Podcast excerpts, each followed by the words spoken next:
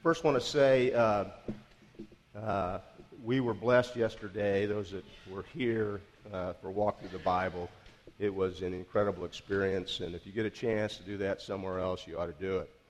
Uh, secondly, I want to apologize for my voice today. We'll do the best that we can. About three weeks ago, uh, on Sunday morning, uh, if you were here, you heard a dozen or more of us uh, kind of give a debrief of our time in Haiti. What you heard from some of us was uh, our experiences just coming out of shock. And I personally was overwhelmed, not just with emotion, but with a whole inadequacy about how to deal with that kind of a situation on a continuing basis. Uh, there are tough issues about how you help someone without making it worse. Uh, uh, people who are in, in utter poverty. Uh, now, someone has said if you really want to learn about something, teach it. And so, at your expense, I decided to start a new series about how to help somebody, how to reach out to others without hurting them. Uh, and today is just a beginning, uh, a, a baseline, a foundation for understanding how we can have effective ministry to the world around us. I hope. Please be patient because I really don't know where I'm going. All right? Uh, but I want to start with a, a saying that you may have heard, and that is to hold one's own. Okay? Uh, an example would be, you know, like a David and Goliath situation, and you're watching this unfold, and, and you see what's happening, and you say, well, you know, David's holding his own. You know, it's kind of unexpected competence or ability. Kind of the opposite of what the Jayhawks experienced about a month ago for a week. Okay? Uh, uh, we, uh, we usually consider holding one's own a good thing. The question I want to ask today, though, is should we, as believers, as Christians, hold our own or not? Um, and to do that, I'd like you to turn to Matthew 25.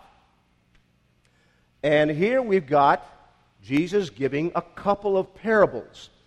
The first one uh, is about the ten virgins, and, and there he says that the kingdom of heaven will be comparable to ten virgins who took their lamps out and went to meet the bridegroom. And in those days, it was a big deal for the bridegroom to come out of his chamber and in a procession go to receive his bride and there would be, this would be at nighttime, and there'd be these virgins who would go along and accompany him with lamps and kind of make a big deal out of it.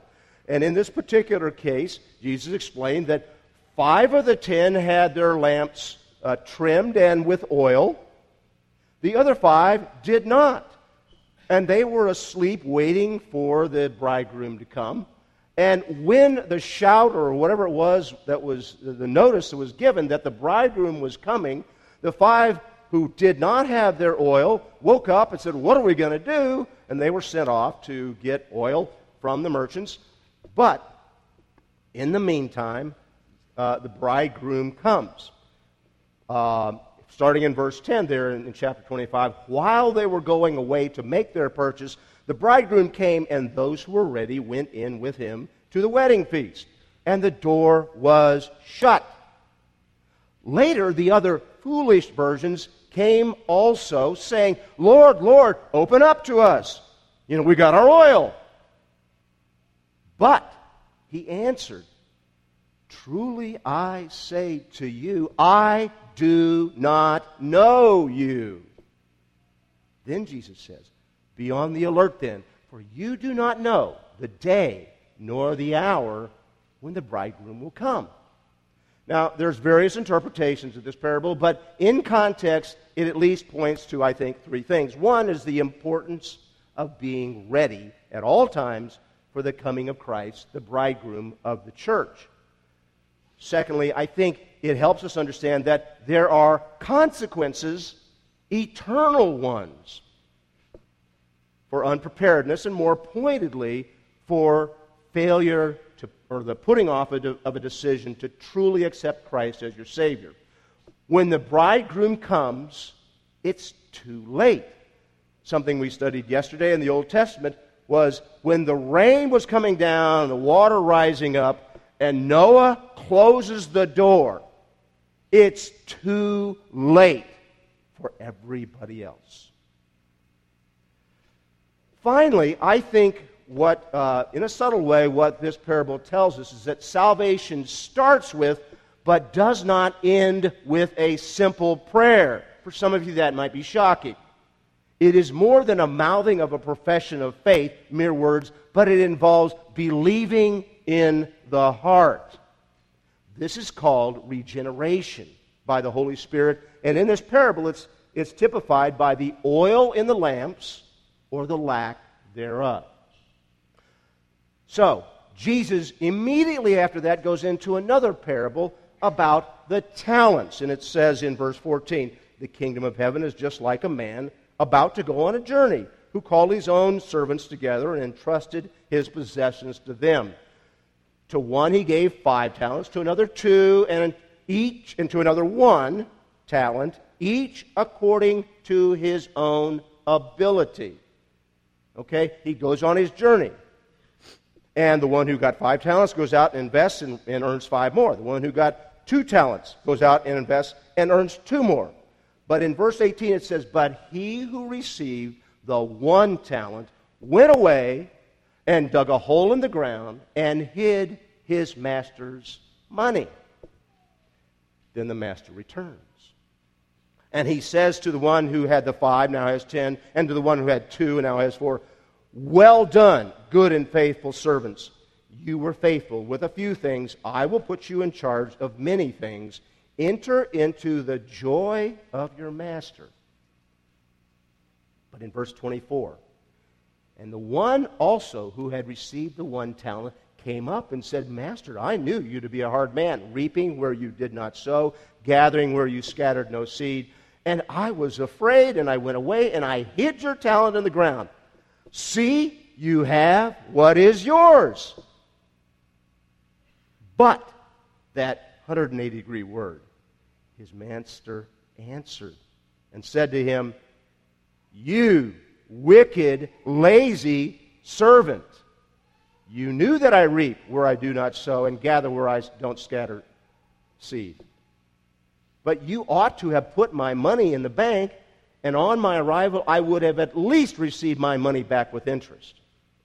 Therefore, take away the talent from him and give it to the one who has ten. For to everyone who has, more shall be given, and he will have an abundance. But from the one who does not have, even what he does have shall be taken away. Throw out the unprofitable or worthless servant into the outer darkness. In that place, there will be weeping and gnashing of teeth. Now, the, the parable about the ten virgins stresses the need to be ready, make timely decisions for the Messiah's return. But this talent parable really focuses on serving him prior to his return. God gave each of us talents based, or gave each of these servants talents based upon their ability. A talent was silver money that weighed about 60 to 80 pounds, not a small sum at all. But this worthless servant reasoned that he could return the talent to his master without the risk of investment. But if the master did not return, he could keep the talent as his own without a bank recording that it really belonged to his master. Pretty sly. In short, he found his security in his own plan instead of trusting his master. He was, in a sense, holding on to his own as long as he could. But then Jesus makes an application. Starting in verse 31 when the Son of Man comes in his glory and all the angels with him, then he will sit on his glorious throne. All the nations will be gathered before him, and he will separate them one from another, as the shepherd separates the sheep from the goats, and he will put the sheep on his right and the goats on his left. Then the king will say to those on his right, Come, you who are blessed of my Father, inherit the kingdom prepared for you from the foundation of the world. For I was hungry, and you gave me something to eat. I was thirsty, and you gave me something to drink. I was a stranger, you invited me, and naked, and you clothed me. I was sick, and you visited me. I was in prison, and you came to me. Then the righteous will answer him and say, Lord, when did we see you hungry and feed you, or thirsty and give you something to drink? When did we see you a stranger and invite you in, or naked and clothe you? When did we see you sick or in prison and come to you? And the king will answer and say to them, Truly I say to you, to the extent that you did it to one of these brothers of mine, even the least of them, you did it to me. But then, verse 41, he will also say to those on the left, the goats, Depart from me, accursed ones into the eternal fire which has been prepared for the devil and his angels. For I was hungry, you gave me nothing to eat. I was thirsty, you gave me nothing to drink. I was a stranger, you did not invite me in. Naked, and you did not clothe me. Sick and in prison, you did not visit me. Then they, the goats themselves, also answer, Lord, when did we see you hungry, or thirsty, or a stranger, or naked, or sick, or in prison, and did not take care of you? And he will answer them Truly I say to you, to the extent that you did not do it to one of the least of these, you did not do it to me. These will go away into eternal punishment, but the righteous into eternal life. I think it's pretty clear we're talking about a judgment here. This is not the great white throne judgment of the wicked, but rather the judgment of the Gentiles to determine who will and who will not enter the kingdom. In other words, the goats are revealed as pretenders. This is not about impressing others or salvation by works. Jesus makes it clear in Luke 16 that you may try to justify yourselves in the sight of men, but God knows your hearts. For that which is highly esteemed among men is detestable in the sight of God. Rather, this indicates that what we do with our possessions, our time, our very lives, that's evidence, exhibit A, of what is inside us. Like James tells us, works do not save us, but faith without works is dead.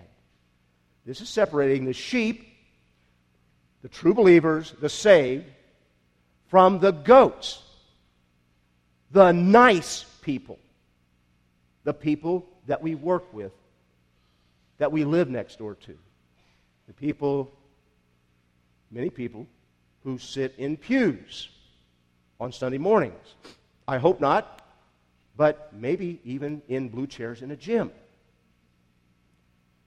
These are people who trust in themselves and their own plan rather than the Master's. Now let's go back. What made that third servant unworthy, unprofitable, worthless. He didn't lose a thing. He hung on to what he was given. And some parents, frankly, would love to have kids who don't lose stuff and spend all their money, right? Well, clearly, these talents are meant to represent the resources, the gifts, the abilities, or if you will, the talents that God has given us. And if we simply hang on to those and do nothing with them, come our judgment, all we'll be able to say is, well, yeah, even though I didn't use it much, I still have that spiritual gift of serving or exhortation or teaching. You know, I didn't lose it. Here it is. Or, you know, God, I didn't waste any of that money that you gave me at the casino or on the lottery. No, no. I spent it to buy neat stuff. Can you imagine standing in front of the creator of the universe, and that's all I've got to say? God gives us our gifts, our ability, and our money for a reason. They are to be used for His purposes. And one of those is to provide for our own household. But once that's done, we are to invest in His kingdom however He leads. In the process, we trust Him to take care of us because He is the faithful one. We are to trust our Master that the rewards and the mansion awaiting us in heaven for our faithful service and giving dwarf any material or financial security we have here on earth. In short, we are to depend upon Him and not our material riches, possessions, or even our fame or power. But yet, there is another higher sense in, we, in which we might consider ourselves unprofitable servants, in which we can hold our own. And for that, we want to look at Luke 17. If you look at that, it starts off with, in verse 5, the apostles said to the Lord, Increase our faith. And the Lord said, If you had faith like a mustard seed, you would say to this mulberry tree, Be uprooted and be planted in the sea, and it would obey you. So, this is the context. They ask for more faith. And so he explains how to do that as follows in verse 7 Which of you, by having a servant plowing and tending sheep, will say to him when he has come in from the field, Hey, good servant, come immediately and sit down to eat. But won't he say to him instead, Prepare something for me to eat, and properly clothe yourself, get yourself cleaned up, and serve me while I eat and drink. And afterward, you may eat and drink. And then the master does not thank the servant because he did the things which were commanded. Does he? So you too, when you do all the things which are commanded you, you should say, We are unprofitable servants. We have done only that which we ought to have done. That's an interesting answer. Here we're not talking so much about the things we fail to do, but, by, but about our attitude our approach to life as believers, really our faith. We live in a culture in which it seems that everyone has to be made to feel like a winner, even if one loses. Uh, excellence or exceptionalism are often discouraged. Recently, Christy and I went to a movie, and it had a, uh, a, a sequence or a scene where there was a baseball game and none of the kids were allowed to strike out, and all the games ended in a tie. It reminded me of that torture called T ball. Okay? Uh, some of you may have experienced that. Um, eh, but, but understand that, you know, in those, at, at that level, those kids rarely know what they're doing. The evidence, they run to third first, or they're in the outfield sitting down counting clover. Okay? But then I remembered you know, when David was a teen, he played baseball for Cair Paravel in a pretty competitive league. But at the end of the season, every single member of every team in the league got a trophy. Now, I am neither for making sports the measure of a man nor for making kids feel worthless. They are all valuable because, only because, God made them. But I also believe that God can use both winning or success and losing, defeat, or failure in life to shape our character and to motivate us. I also think there's a difference between self esteem and self acceptance. The latter means that one accepts the way that God has made him or her, warts and all. But an inordinate focus on the former can lead to vanity or worse, pride. One of the most plentiful natural resources we have in America is inflated individual pride. But it is not what I think that's important, rather, it's what God thinks. Rather than self esteem, God exhorts us in lowliness of mind to let each esteem others better than themselves. Now, of course, when our kids are on the teams or their, their music or whatever, we should encourage them and make sure they know that we love and accept them even if they or their team loses. Remember, it's a game. But we are doing our children a disfavor, not loving them when we teach them that they never have to lose just so we can build their self esteem. We are setting them up for an even bigger loss because that simply is not reality. My kids get a little upset when I say that it's probably a good thing that the Jayhawks lose a basketball game every once in a blue moon because it deflates their heads. But being a winner is just as hard to handle. When was the last time you heard at one of those post game interviews with a college or a professional athlete when they gave praise where it was due to God and their coaches and teammates? No, no, no. It happens, but it is rare. Most often, it is unabashed self praise.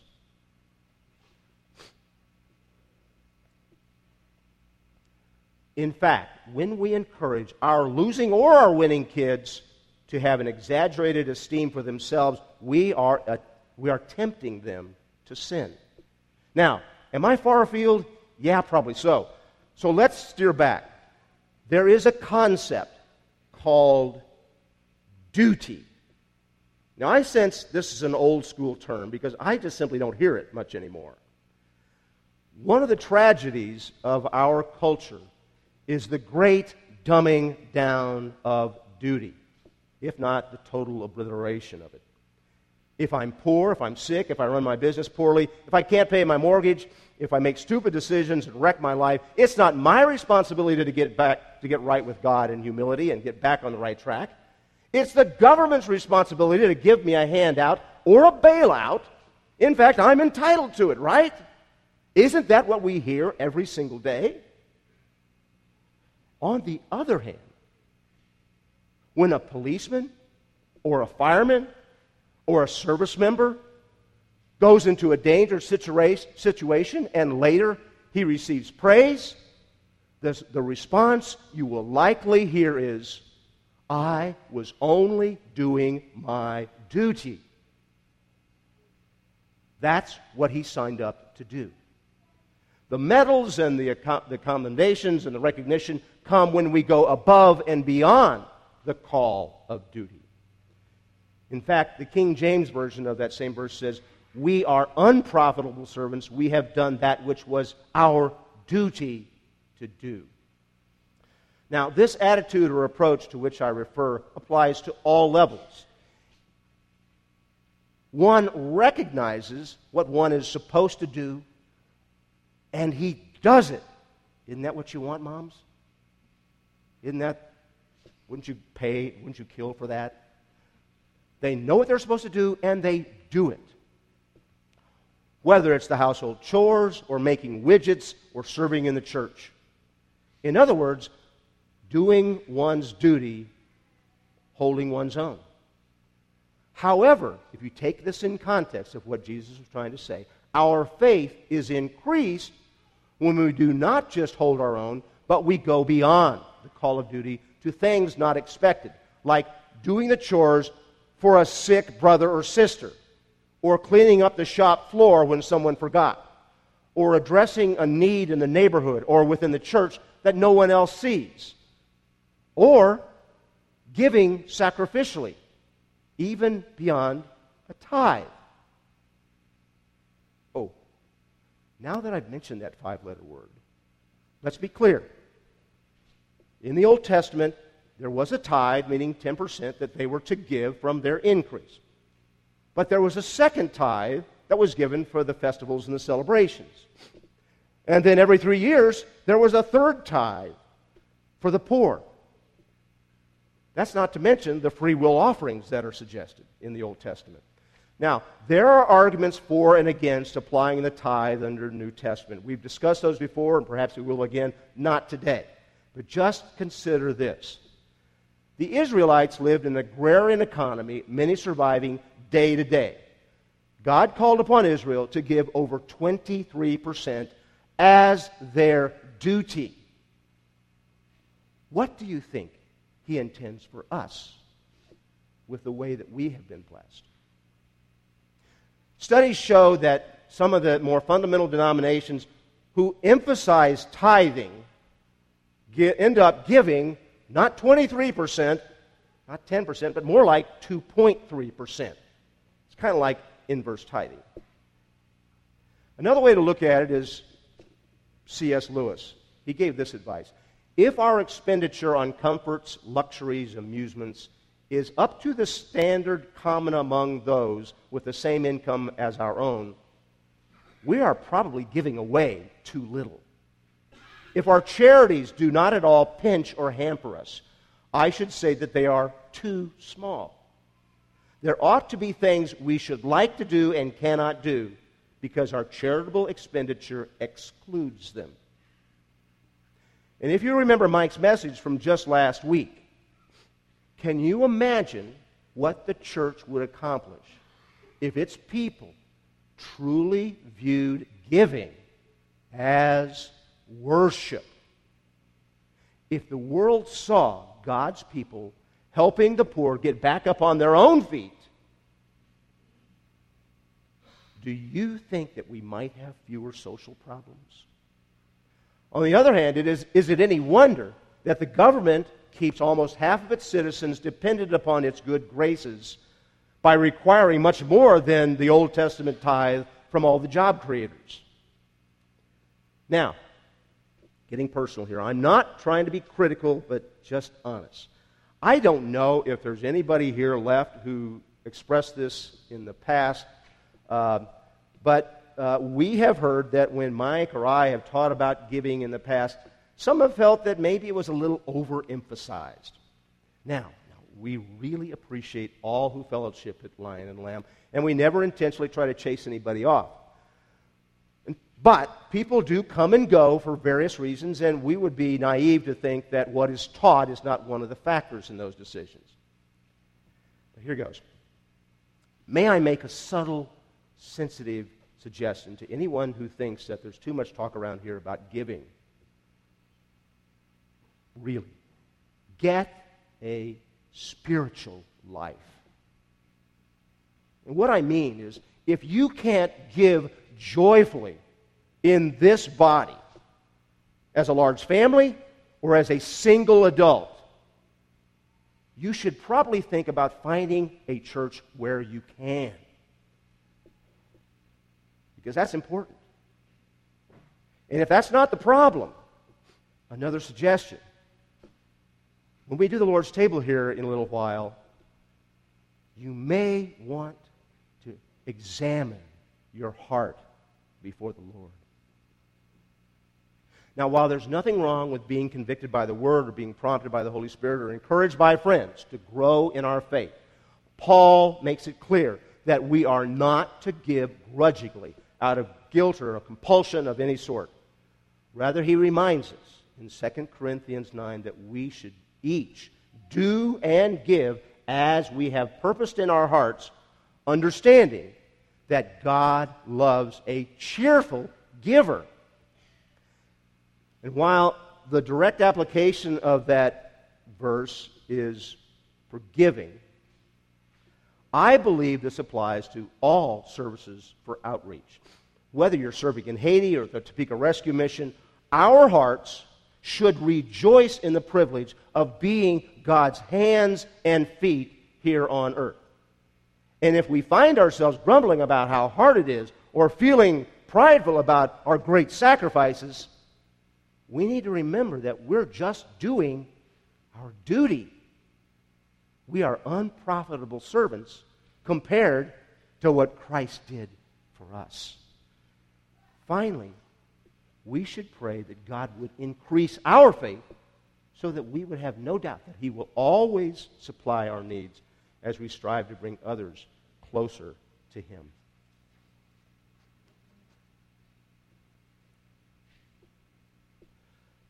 I want to leave you with this 2 Corinthians 9, starting in verse 8